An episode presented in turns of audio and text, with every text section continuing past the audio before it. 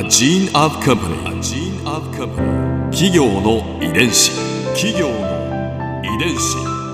全国に546万社以上あるとされる日本の企業その企業の数だけ理念があり使命があり人間ドラマがありますこの番組ではさまざまな企業のトップや社員の方にお話を伺いながら成長する企業の DNA を解明していきます企業の遺伝子ナビゲーターは私千葉なクララとクオン株式会社代表の武田隆さんです。武田です。よろしくお願いします。今日は象印魔法瓶株式会社執行役員経営企画部長相田英二さんをお迎えしています。よろしくお願いします。よろしくお願いします。今回は象印魔法瓶の転機と企業理念について伺います。創業100周年を迎えられるということで、まあ、すごく長い車歴の中で特に大きな転機というとどういったことがあったんですか？はい、えー、1970年に、ええ。まあ、世界初となるう電子ジャーというものを電子ジャー。はい、電子ジャー発売したことですね。あご飯を炊く？えご飯は炊かないんですね。炊いたご飯を、はえーその電子ジャーにいはい入れ替えて、はい。でまあ、電気の力で保温すると。保温まあいうような商品が当時ございましあてじゃあ魔法瓶の発想のお米版ってことですね。保温は目的は一緒だけれど方法が電気を使うっていう、うん。まあ、その電子ジャーを、えー発売するまでは保温ジャーっていうのがございまして、はい。うん。でちょっと魔法瓶の径を大きくしたちょっとまあうん。大きめの、えーまあ、器を作りまして、はい。まあ、そこにご飯を入れあて、まあ、保温していたんですね。うんうんうんなんかそれでも良さそうですけどね、うん。まあただあのガラス製でしたので、はい。えーやはりこう壊れやすいうん。とか、であとはちょっと、おーまあ、時間が経つと当然、うんまあ、自然の力で保温してますので、うん。まあ、冷めていくと。あでその過程でちょっと変な匂いが出るとか。ーなるほどね、いろいろございまして、でちょっとお客様あーからも、まあ、苦情とかも来たようで、うん。まあ、少しずつですねあの需要の方があの下降傾向にあったとうん。いうことです。で電気を使うっていうのは新しいアイディアだったってことですよね。あ当時としてはそう聞いてますね。でも全然違うジャンルなわけですよねこう、うん。業界が違うというか。あはい、そうですよね。でちょうどあのその頃ですねあの創業からあー約半世紀が経ってまして、魔法瓶としてはトップメーカーだったんですけども、まあ、あの事業拡大の一環で、まあ、次に象印が目指したのがあ家庭用品の総合メーカーと、えいうことだったんです。ん。この魔法瓶で結構なシェアをね占めるようになったわけじゃないですか、でもそれからこう電気を使った新しい業界にこう、殴り込みとまではいきませんけどこう足を踏み入れるっていうのはなんかこう周りから反対意見だとかあ。そういったことっていうのはなかったんですか？そうですね。あの、まあ、当時の社長がですねうん、もうあのその時は2代目に変わってまして、まあ、市川茂之と、まあ、いうものなんですけども、まあ、あの魔法瓶メーカーがですね、えーまあ、電気業界に参入すると。で、うん。まあ、当時はもうおすでにあの家電メーカーがですね、えー激しい競争を、まあ、繰り広げていたと。まあ、その中にこう参入していくっていうことは、まあ、その家電メーカーからのいろんなその反発とかで我々がこう入っていくことで、えーまあ、電子ジャーというもので入っていくことで当然彼らの方が家電製品については強いものですから、うん。まあ、類似商品をえー開発して投入してくるんじゃないかでうん。たちまちやられてしまうんじゃないかと、うん。いうようなことをこう心配して、えーその当時の社長としてはあまり乗り気ではなかったと、まあ、いうふうに聞いてます。うん。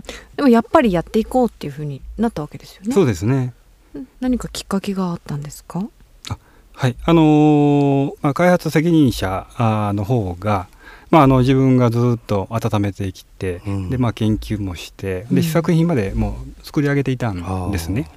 でどうしてもまあ諦めきれないと、まあ、いうことで、そのお電子ジャーを、おうん。社長の自宅まで、まあ、持って、まあ。まあ、押しかけていって、熱い。はい、で、えーまあ、一度食べてみてくださいと。でそれをまあ食べた社長がうん。これはまあ素晴らしいと。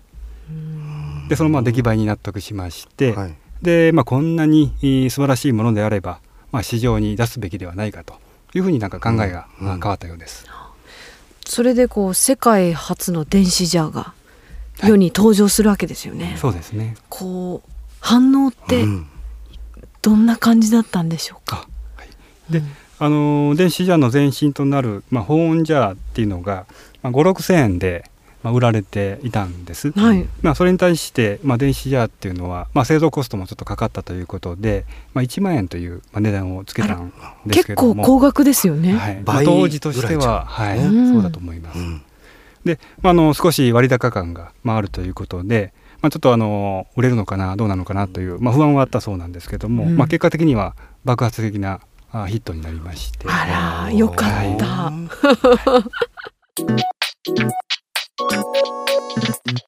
企業の遺伝子。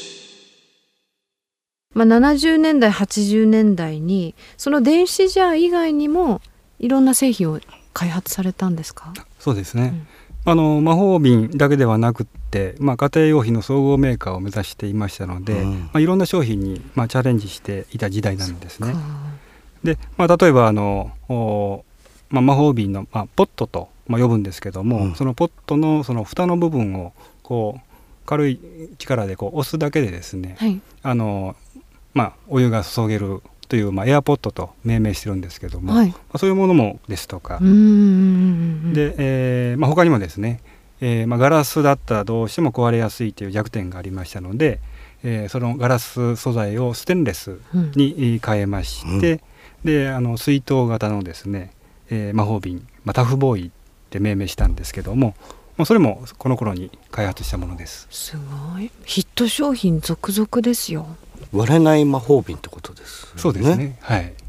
それも売れますよね。はい。売れました、はあ、売れちゃいましたか、はい、すごいですね。でもこう、うん、アイディアをこう次々とこう形にしていくっていうのがすごいですよ。これ。ヒットラッシュですよ。この先輩方のなんかこう、雰囲気というのはどんな感じだったんですか？ちょっとあの想像というかまあ推測も入りますけども、はい、やはりまあチャレンジ精神が旺盛で、うん、まあ、とにかく世の中にない新しいものをまあ作りたいと、うん、まあ、いうような思いでものづくりに取り組んでいたんじゃないかなと、まあ、いうふうに思います。うん。もうこう新しい商品が出るごとにお母さんの暮らし変わってったと思います。そうですよね。台所を守るお母さんのスタイル、はい、生活スタイルが変わってったと思うし、うんはい、割れない魔法瓶でもしかしてねお子さんの遠足が変わったかもしれないですし。革新的商品だったですね、はい、先ほどのあの先輩方のこうこう雰囲気というのがこう会社の中にこう企業理念みたいな感じで語られてたことっていうのはありますか？それはあの今も我々の企業理念なんですけども、うん。はい、まあ、あの暮らしを作るというものなんですね。うん、で、まあ、企業理念の定義としましては、まあ、多くの方々に共感していただける便利で快適な暮らしのシナジアをお届けすると、うん、まあ、いうことを、えーまあ、企業の、まあ、当社の使命ということにしています。暮らしを作るの作るは想像のそうです、ね、想像のそうですね。ここで Clara's Viewpoint 今回ソーダさんのお話の中で私が印象に残ったのは、まあ、70年代80年代のアイデア商品ラッシュですよ。これで私思うんですけどお母さんの暮らしが劇的に変わったと思うんですね。それってやっぱり象印さんの暮らしを作るっていう企業理念にぴったり沿っていたんじゃないかなって思います。企業の遺伝子。